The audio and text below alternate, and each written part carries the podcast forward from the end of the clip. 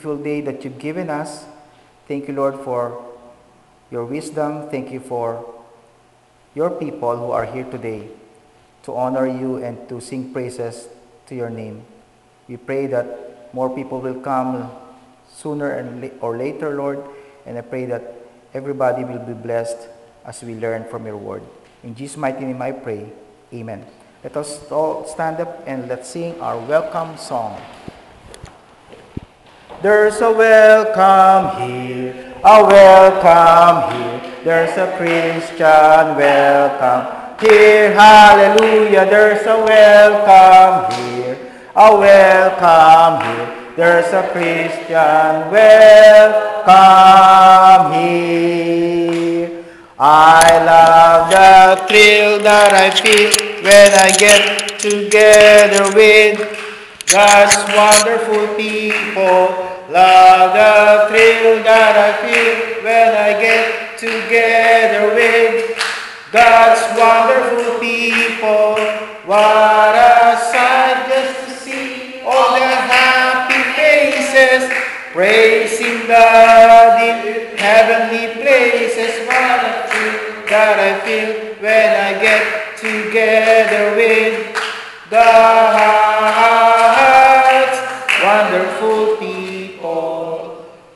As usual, we start praising the Lord the very first hour of our day, and for this service, we'll start with the hymn Praise Him, Praise Him. Let's sing. Praise Him, praise Him, Jesus our blessed Redeemer. Sing, O earth, His wonderful love proclaim. Hail Him, hail Him, highest archangels in glory, strength and honor give to His holy name. Like a shepherd, Jesus will guard His children. In His arms He carries them all day long. Praise Him, praise Him, tell of His excellent greatness. Praise Him, praise Him, ever in joyful song. Jesus our blessed Redeemer. For our sins He suffered and bled and died. He our rock, our hope of eternal salvation. Hail Him, hail Him, Jesus the crucified. Sound His praises, Jesus who bore our sorrows, love and strong. Praise Him, praise Him, tell of His excellent greatness. Praise Him, praise Him, ever in joyful song. Last verse. Praise Him, praise Him, Jesus our blessed Redeemer. Heavenly portals, loudly hosannas ring.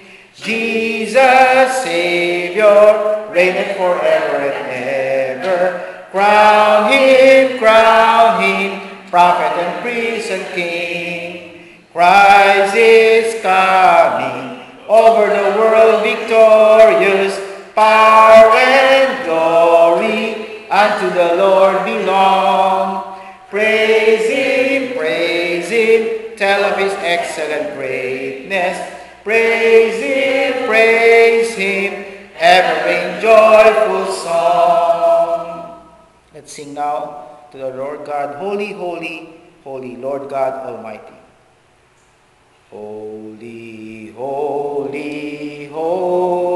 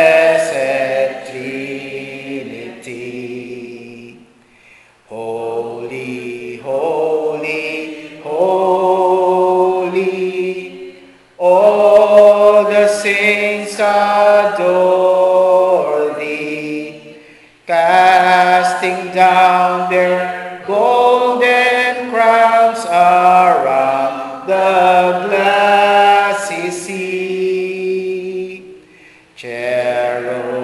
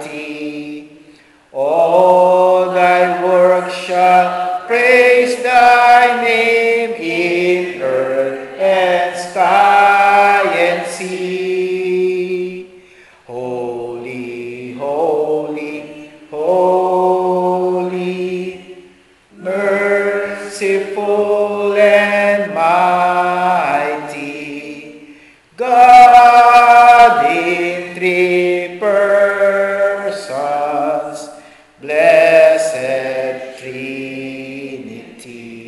You may take your seats. Our next song before the message is called The Son, Son of God. I don't know, some of you may know this, so please sing along with me. And if not, you can just probably uh, sing with us later on when you are able to get the melody. So, Son of God. Son of God, shaper of the stars, you alone, the dweller of my heart, mighty King, how beautiful you are, how beautiful, Son of God, the Father's gift to us, you alone. Were broken on the altar of love, precious love, our freedom's in your blood, it's in your blood. Jesus, oh Holy One, I sing to you, forgiven,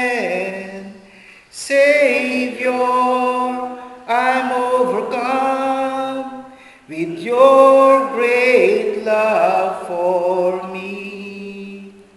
Son of God, strength beyond compare, you alone the darkness cannot bear. Lord of love, your kindness draws me near, it draws me near. Son of God, prophecy of all, you alone, Redeemer of my soul, come again and lead your people home. Come lead us home. Jesus, O Holy One, I sing forgiven.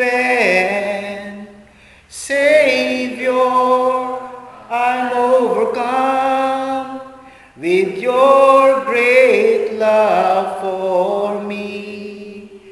You are worthy, you are worthy, you are worthy of all my praise. You are beautiful, you are beautiful. I will lift up my hands and sing. Jesus,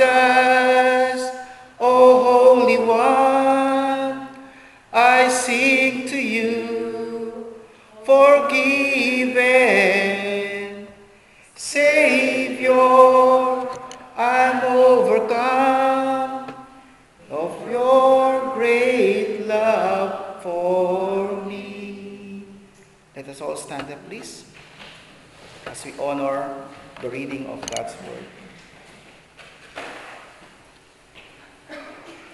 Our text this morning is in John chapter 13, verses 1 to 17. Uh, but I'm going to read only verses 1 to 5. John 13, verse 2. Now, before the feast of the Passover, when Jesus knew that his, his hour was come, that he should depart out of this world unto the Father, having loved his own which were in the world, he loved them unto the end. And supper being ended, the devil having now put into the heart of Jesus Iscariot, Simon's son, to betray him.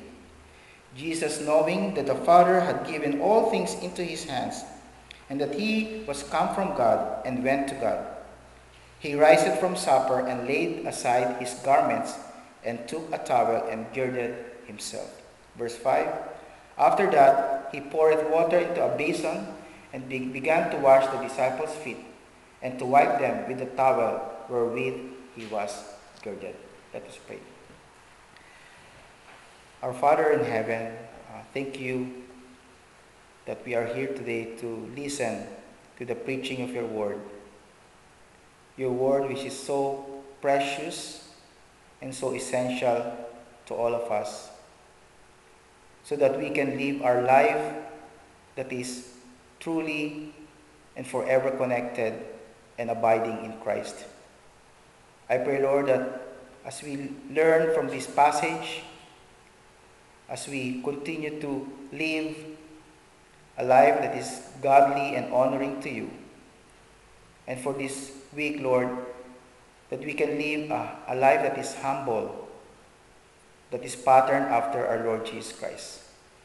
May you continue to change us, correct us, and to train us in your own righteousness. In Jesus' name I pray. Amen. Okay, you may take your seats. So by the way, uh, before I start the message, we have prayer request cards at the ushering table. So if you have prayer requests, please write them on this card and then give them to our usher. And also we have our daily bread. We have our daily bread here for October to December. It's a large print one, so please get one. Uh, Sister Marty. Will you pray for money your supposition for big church apartment to keep and they're going to put up some kind of structure to open with stuff okay. Yeah, so there's so probably there's a stricture. Yeah, there's a tightening in the esophagus. Okay. Yeah, great. Let's pray for him. All right, so let's turn again to John chapter 13, verse 1 to 17. As I've said in the Sunday school time, our topic for this month will be a life connected to the Lord Jesus Christ, a life that is abiding in Christ alone. And this morning, I'm going to tackle a life of humility, a life of humility. And this morning, when you were here in the small group discussion, one of the things that we discussed was the humility of the Lord Jesus Christ. But we must understand where this where does this humility come from? Okay? What is the source of this humility and what was the ultimate attitude that Jesus Christ was showing when he showed this humble service to his disciples, okay, to the 12 disciples, including Judas Iscariot. Remember, Judas Iscariot was still here, and he, Jesus Christ, washed even the feet of Judas Iscariot. Okay, so what kind of servanthood was that? Every one of us struggle with humility, right? There's nobody else here who can say, I'm completely humble. Because the moment that you say that you're humble, you're already being prideful, right? Because it's hard to say that we are humble because probably after the next step, we are already arrogant and proud of our talents, of our abilities, and everything that we have in our possession. And before I became a Christian, it's been my struggle already. Uh, most of you, if not, if not all of you, know that I've been a medical doctor. Before, even before I became a Christian, I was already in the medical field, training for uh, the field in neurology, okay, the brain. And since I became a, a licensed medical doctor, I, I, passed the board exams and so on. uh, that make me more prideful. And I don't want to touch any kind of job that is menial. Okay? Actually, this morning, some of you were asking me, what is the word menial? What does that mean, uh, the word menial? It means, it means a lowly job, some, something that you won't want to uh, get into because that's not part of your uh, profession, that's not who you are, especially in the society. And I'm like that. So don't think that even though I am the pastor right now, I've been so good all throughout my life. No, I've been prideful. I was proud of my intellect, my achievements, and my career. Because as I grow up, it's been my focus to study well, very well. And I get so many um, accolades. I became the valedictorian in, in elementary and high school, and then uh, I have top honors also back in college and in the medical school. So it's very um, natural for me to become proud, especially as a non-Christian. So in that way, even though I was serving people, sometimes poor people, it's hard for me to get out of my way to serve them completely with the right motivation. Because perhaps my motiv motivation at that time was to be acknowledged by people, just like the Pharisees in this scribe, remember in Matthew chapter 6. They go out parading the streets, praying long prayers and giving tithes, and then their coins, they have so many coins dropping up in the boxes so that people can hear the clanging of those coins. So I was like that. It's always about me, myself, and I. I wanted to be served. But the problem is, even as a believer, I still retain that kind of pride in my life. When we first came here to Canada, I was already a Christian. It's hard for me to apply in jobs like McDonald's or other things that are menial because I would say in the first few months, I was a doctor, so I should, I should apply only in those medical clinics because that's what my talent is. So even as a Christian, I, I struggle with humility. And I know all of you struggle with humility. All of us struggle with humility. Especially, we are surrounded in our workplaces, in a school, with people who are engaging with the philosophies of this world. And what are the philosophies of this world? The me, myself, and I. Me first. Self-centeredness. I am number one. And all of you are just number two. That's the world that we live in. And that's why the Bible keeps on telling us, even from Genesis to Revelation, that the true servant of God's people are humble people. You need to have humility. And that's what we're going to discuss this morning. What does the Bible say about humility? And what a better way to start with humility than going to the Lord Jesus Christ as our pattern, as our model of humility. Let's take a look first at John 13, uh, at verses 1 to 5, the one that I read a while ago. And we see here what is the source of the humility of the Lord Jesus Christ. And what was his attitude behind the humility? What spurs him? What stimulates him to be humble? Okay, before the disciples. So in verses 1 to 5, we see here the love. Okay, the love of the Lord Jesus Christ toward his disciples. So take a look at verse 1 again. Now before the feast of the Passover, so at this point in time, uh, we must remember that this was the last night before Jesus Christ will be crucified. So imagine if today will be the crucifixion of Jesus Christ around 3 o'clock this afternoon. The night before, he gathered with his disciples and had the Lord's Supper with them. And after the Lord's Supper, okay, this is what happened. Verse 1 When Jesus knew that his hour was come, that he should depart out of this world unto the Father, Having loved his own which were in the world, he loved them unto the end. Do you see that very important word there in verse 1? Love. The word love.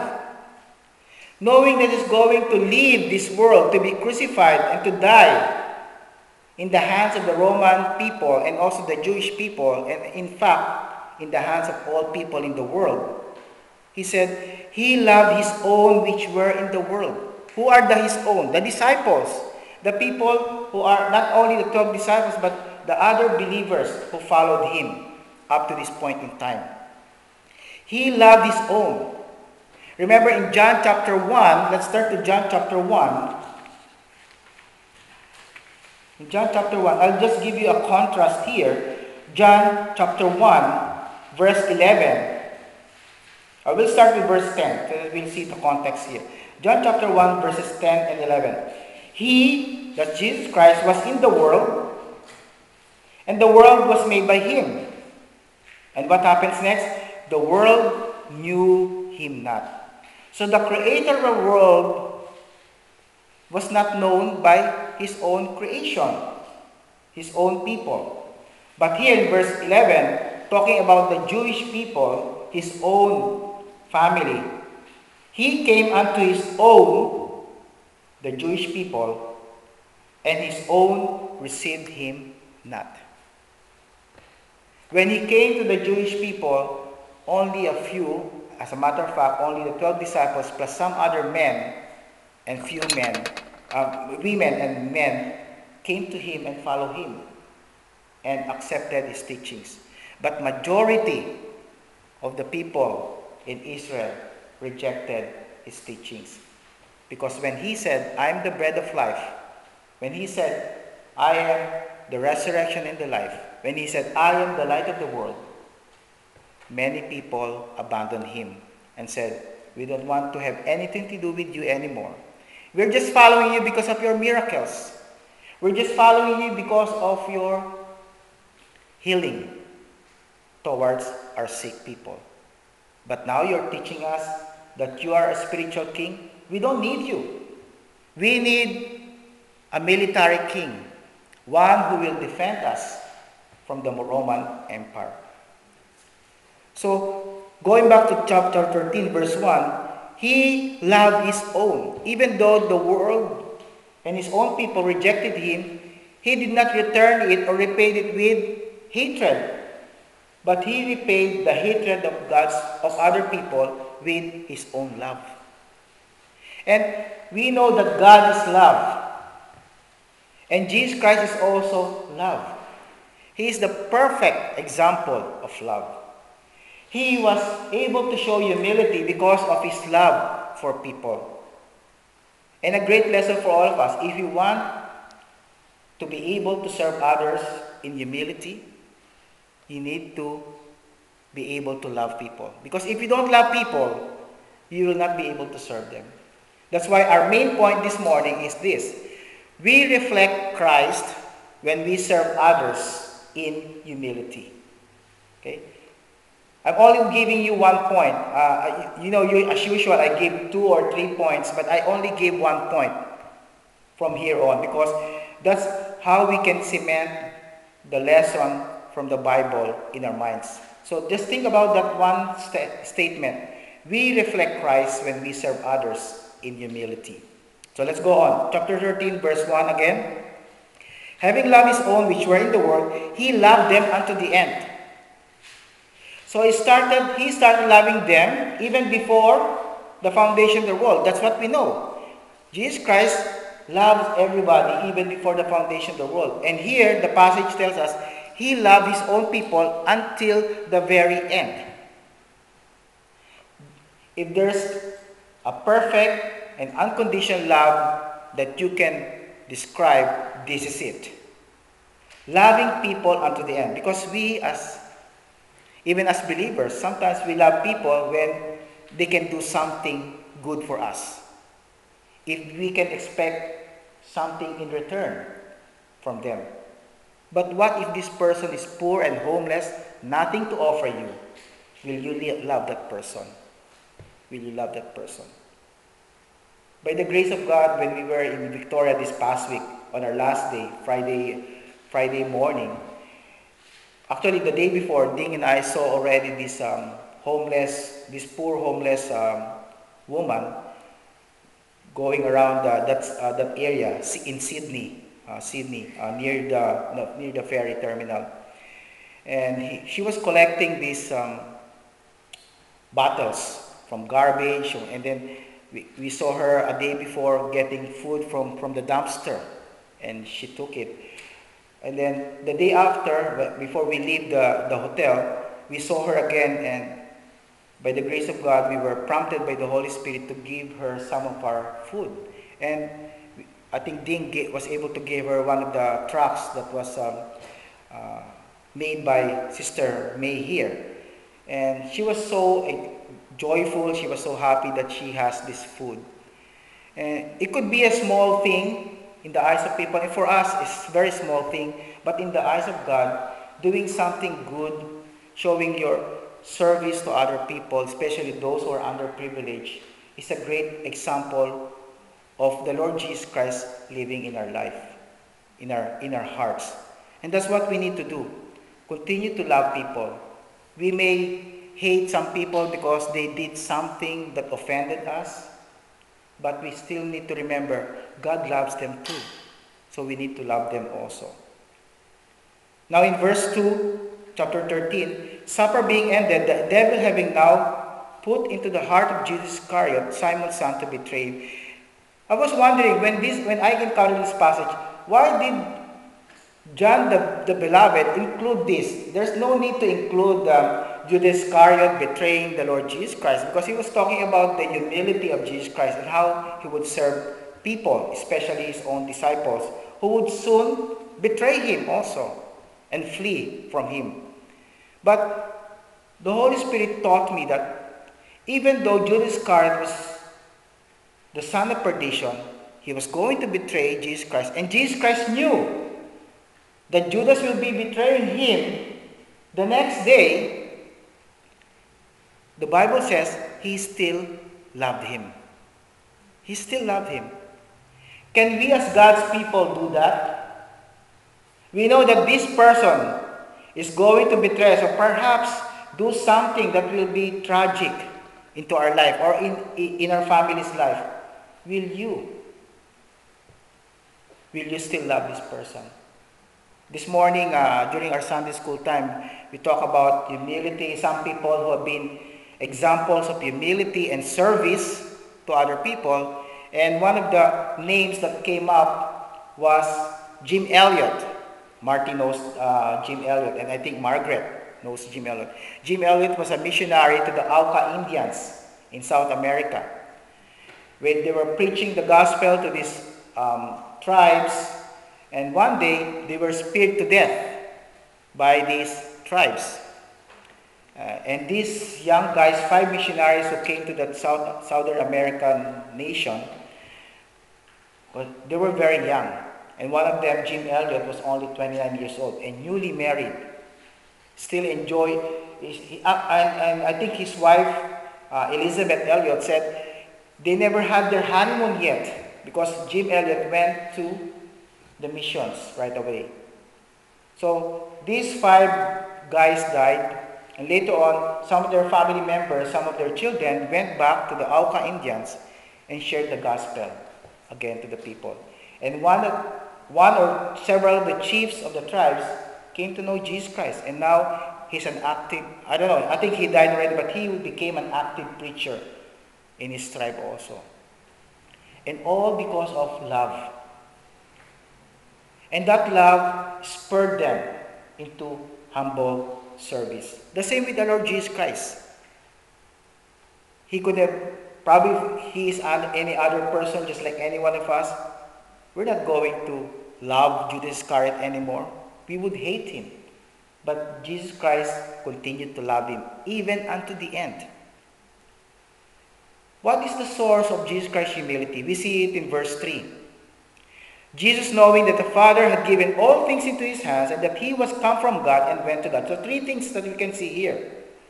He knew that the Father had ordained him already to be the possessor of everything that he will be the Lord of all. Because when Jesus Christ died after the crucifixion and re resurrected and ascended into heaven, where did he sit? He sat down at the right hand of the throne of God. We might say, oh, it's, it's just like Robin to Batman and something like that. No. Being at the right of the throne of God is not being a sidekick. Being at the right of the throne of God means that you are all powerful, just like God is all powerful. And he knew that. He knew that all things will be given into his hand, that he will be the supreme Lord over all, even over all the devil, over all those people who hated him. He will be supreme. And secondly, he knew that he was come from God, that his source was God himself. And he knew that he is going back to the Lord God. We may not be the possessor, and the supreme Lord of everything when we pass on from this world. But we knew, even at this very moment, that we are from God because we have been saved by the Lord Jesus Christ. And we're going back to God. And that would be enough for us to love people, enough to become humble in serving them. So in verses 4 and 5, Jesus Christ demonstrated humility. He did not say only, I'm humble and I love you, but I need to express to you concretely and practically how can I show my love and my humility to you. So he rises from supper, after the Lord's Supper and after their dinner, and he laid aside his garment. So during that time, a servant is wearing a robe, but when he stoops down and washes the feet of the guest, he would remove his outer robe, outer garments. And then there's a towel that you're going to gird yourself like that. Okay? And then, so at this point in time, the Lord Jesus, our Lord and Savior, was acting as the servant in this household. He was not supposed to do this. They said this household could be Peter's or probably Mark's the Gospel of, Mar- uh, the Gospel of Mark's author. Could be the household. So it should be the servant of these people who will be washing the feet. And I told you a while ago, um, people's feet, especially the guests, needed to have their feet washed because during that time, the roads are so dirty and muddy. And after rain, pouring rain, of course, their feet will also be very, very dirty because they don't wear shoes. They don't wear Nikes, Adidas, or New Balance, or whatever kind of shoes during that time, but they have sandals with open toes. The toes are, are, are exposed. So those will be dirty. So the servants will wash their feet as a sign of goodwill to the guest. But lo and behold, it's so strange and extraordinary for the guest himself, especially our Lord, the master teacher and healer, to be the one washing the feet of the guest, the disciples. And this is what he did in verse 5. He poured water into a basin, so he himself pours water into the basin, into that big bowl. Not the servant, but he himself. And he began to wash the disciples' feet and to wipe them with the towel wherewith he was girded an expression of humility. That's how we show our love to people. Many people said, especially in this world, if you are the leader, just like our Lord Jesus Christ, you need to wait to be served. Just like when you go to a restaurant, you sit down, or sometimes you line up first, then sit down, and then the waitress will ask you, what do you want or what do you want to eat? What drink first? What drink would you like to order first? All of us are like that, even as God's people. We want to be served. It's hard for us to serve other people. In the economy of God's government, leadership is defined as servanthood. In the world that we live in, leadership means that you are going to be served by your people. We all know that Queen Elizabeth passed on this Thursday. And one of the things that people are saying about her was this. Actually, his first speech back in 1952 when, he, when she became the queen, She said, I may not be able to enact laws. I may not be able to uh, make, do anything uh, to serve you in my own capacity because you know the monarchy is mostly symbolical, right? Because we have the government itself. But he said, but this is what, one thing that I can promise you. I'm going to devote my heart to all of you. And that's what she did for 70 years. She never said anything bad, as far as I know, about this nation and about some other people. She remained very um, hospitable and calm. And one said, one, one Christian actually said, she exemplified servant leadership. Uh, back in the World War, at the end of the World War, actually, um, he applied as a volunteer for as a driver and a mechanic, mechanic to all the people in his nation, in her nation. I'm not idolizing Queen Elizabeth, but I'm saying that there are some people in our midst who can be humble. We don't know if he, she was a true Christian, but many people would say that she had faith in Christ. But nevertheless, we saw in her that servant leadership. And that's what we need to exemplify in our life also and demonstrate, just like what Jesus Christ did to his disciples. So, love is the source of this humility. Without love, we cannot really be humble in serving other people. Now, well, let's go to Peter, verses 6 to 11. You know, Peter, when he talks with Jesus Christ, especially before Jesus Christ died, he was so always, he was always so impulsive. And he just blurts out words that sometimes he didn't understand. So, verse 6 Then cometh he to Simon Peter, and Peter said unto him, Lord, dost thou wash my feet? Jesus answered and said unto him, What I do thou knowest not now, but thou shalt know hereafter. So Peter said unto him, Thou shalt never wash my feet. Jesus answered him, If I wash thee not, thou hast no part with me. So Simon Peter said unto him, Lord, not my feet only, but also my hands and my head. There was um, a disconnect between what Jesus Christ was intending to do and what Peter thought about what Jesus Christ was doing. So let's go to Peter's head first. In Peter's head, Jesus Christ was just doing a physical thing. Just the physical cleansing. Oh, so if you if I don't have a part with you, if you, if you don't wash my feet, then of course, wash everything in me, not only my feet. And if you are probably in that situation, you may not be able to understand what Jesus Christ was doing. And you may be, um, it may be weird for you. You say, Master, you're my teacher. I'm your student. I should be doing what you're doing right now. You'll be sitting here and I'll be washing your feet. But you're doing the opposite. So, what Jesus Christ was telling us here, and also the disciples, was this I'm not talking about physical cleansing, I'm talking about the spiritual cleansing. Yes, I have not died yet, Jesus Christ have not died yet. But when he was crucified, he was telling his disciples, that through my death and my resurrection, I'm going to cleanse you spiritually.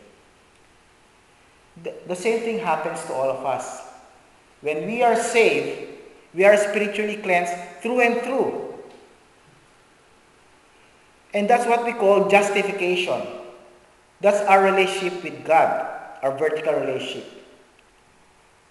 But why do we need, someone uh, asked this morning in the Sunday school, so what does it mean by just washing the feet, not the whole body?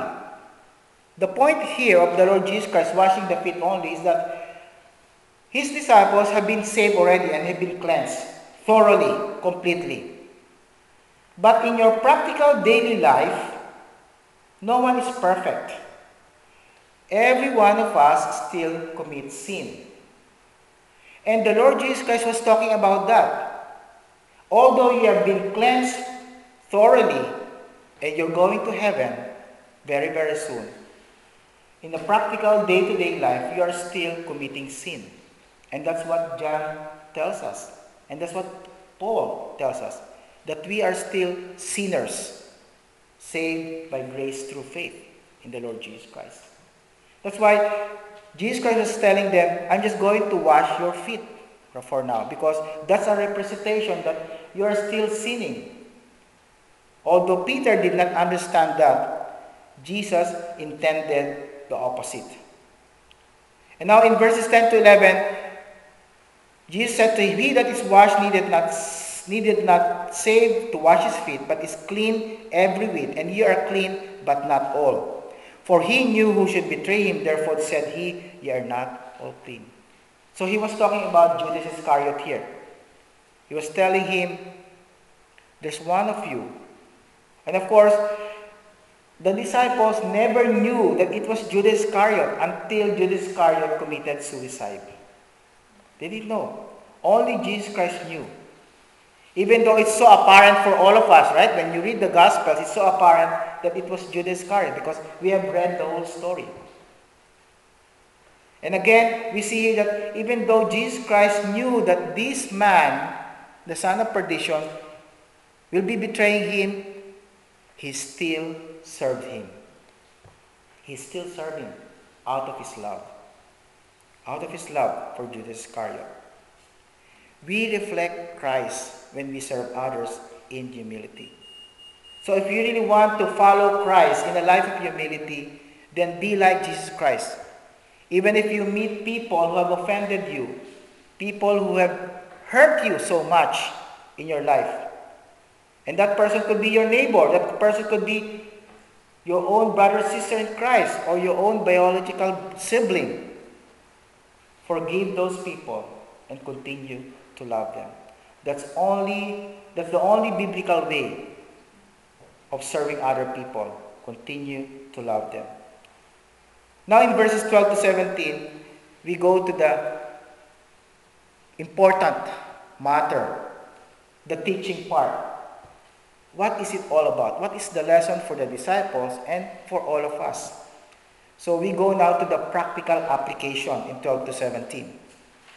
So after he had washed their feet and had taken his garment and was set down again, he said unto them, Know ye what I have done to you? Jesus Christ is always like this, right? He does something, okay? He acts on something that he wants to teach, and then he tells them the message. Remember the feeding of the 5,000, the 4,000? What did he do? He fed them first. Then later on, he taught to the disciples, do you know the lesson behind the feeding of the 5,000 and the 4,000? That's what Jesus Christ did. He healed people. He healed the blind, the lame, the deaf, and the mute. And then he tells his disciples, those who are followers of him, the lessons behind those healings. And now we have this um, teaching from the Lord Jesus Christ. Do you know what I have done to you? So now in verse 13, he tells them, You call me Master and Lord, and you say, Well, for so I am. So he's telling his disciples, It's right that you call me your Master, your teacher, your Lord, someone that you need to serve. But I'm, what I've shown you this morning, uh, this evening, is that even if I am the Master and the Lord, I'm not like the Master and the Lord of the world that you live in. I'm the opposite. Because even though I'm the leader, I'm showing you that I can be your servant. So he said, If I then, your Lord and Master, have washed your feet, ye also ought to wash one another's. Many people, especially in some churches, those very conservative churches, actually declare this an ordinance. You know what an ordinance in the, in the Bible? An ordinance is something that is commanded by the Lord Jesus Christ to practice as a group of believers. But we believe that there are only two ordinances in the Bible baptism, water baptism, and then communion or the Lord's Supper. Even though Jesus Christ said, You also ought to wash one another's feet, his intention was not for all modern believers to do the same thing as an ordinance or something that you need to do as a tradition. Because he is, was teaching the disciples and he is teaching us right now a deeper meaning to this message. So let's go on. In verse 15, For I have given you an example that ye should do as I have done to you. Verily, verily, I say unto you, the servant is not greater than his Lord, neither he that is sent greater than he that sent him. So, the essence of the message of the Lord Jesus Christ is this.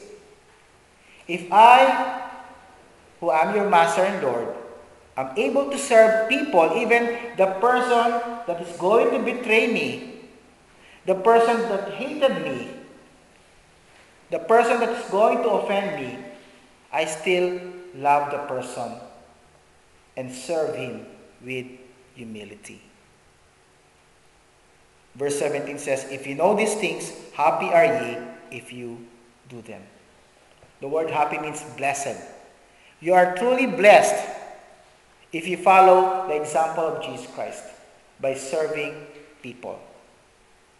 Let me give you some practical ways. What can you do to follow the example of Jesus Christ in washing other people's feet? You can do that literally, but you can do that also symbolically. Three important things that you should do. First, think about that person who has served you in the past, or probably this past week. Any person that was, who has served you. And approach that person and tell him or her, I'm so thankful that you served me. That you served me this past week. Because I see in you the example of my Lord and Savior, Jesus Christ. You serve me with humility. And by serving me with humility, you show that you care for me, that you love me also. Secondly, ask the Lord to put one person, at least one person in your heart, that you can serve you may not be able to repay that person who served you this past week, but you can do that repayment by serving other people. So ask God to give you that one person this coming week. Ask God to put that into your heart. Could be a friend, a co-worker, one of your family members, or one of the brothers and sisters of Christ in this church. But whoever that person is, ask the Lord to give you an opportunity to serve him or her. And lastly, ask God to put in your heart also one person who has not known Jesus Christ.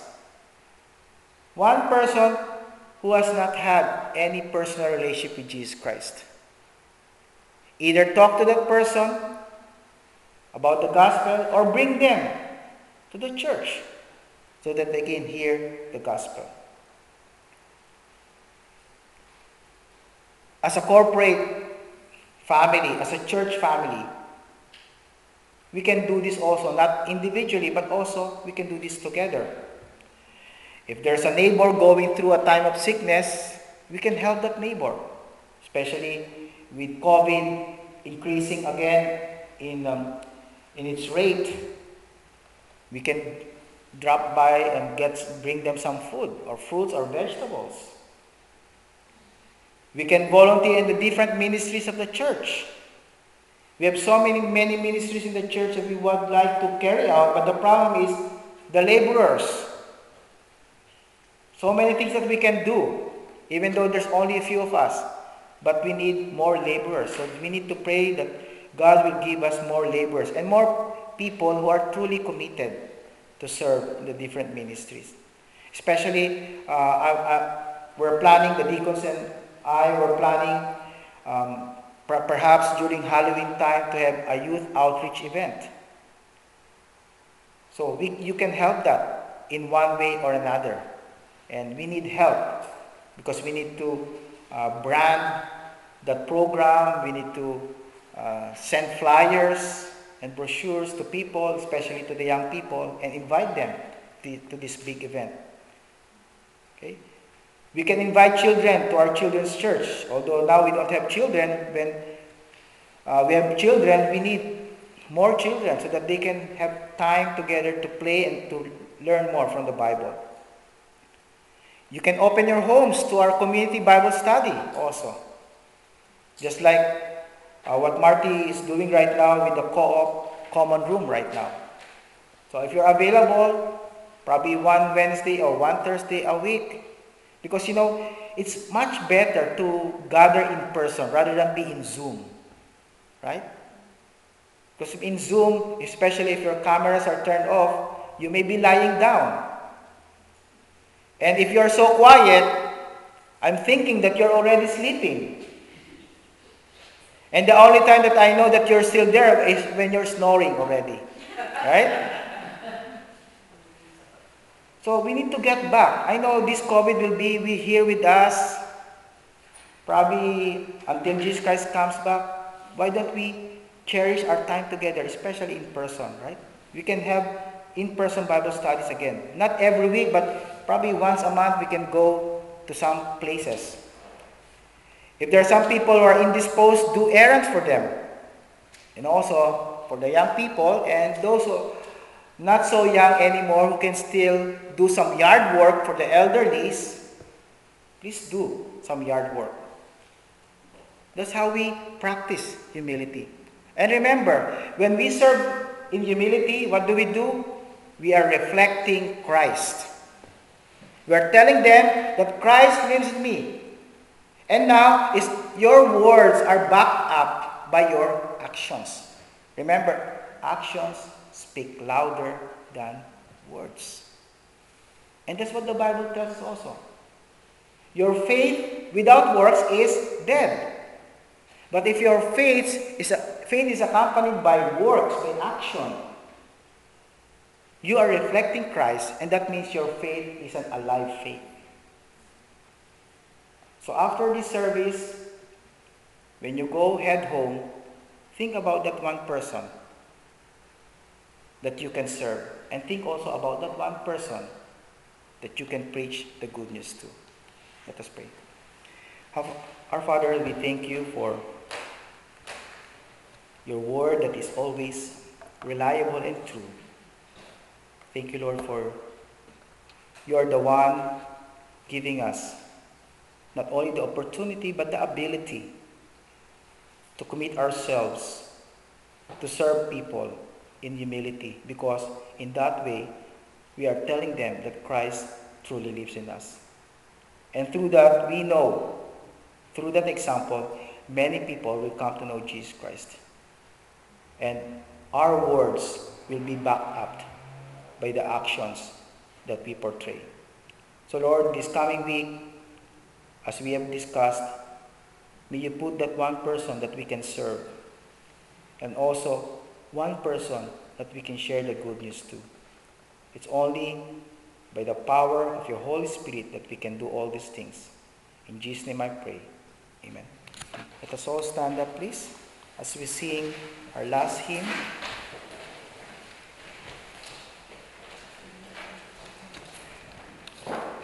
Let's sing, I am thine, O Lord. Let, let's sing this prayerfully also. And as we sing this, I pray that all of us will truly commit our life to the Lord Jesus Christ because we are His. Ready, sing. I am thine, O Lord, I have heard thy voice, and it told thy love to me. But I long to rise in the arms of faith and be closer drawn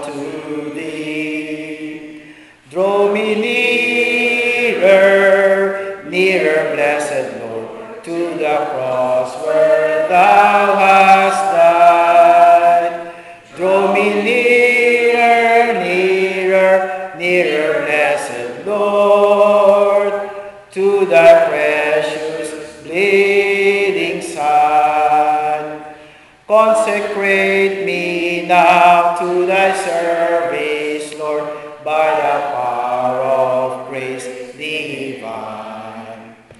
Let my soul look up with a steadfast hope, and my will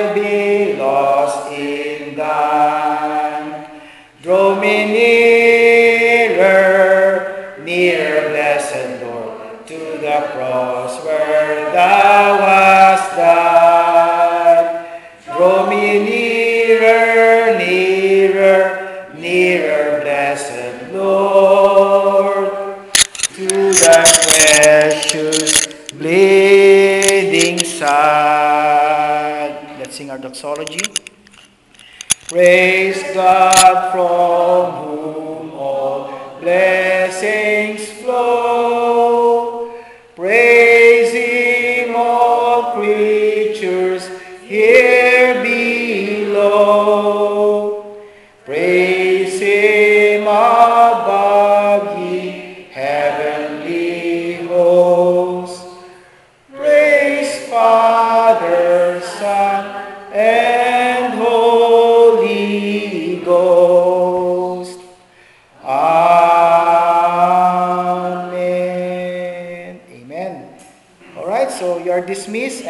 I'll talk with the deacons upstairs.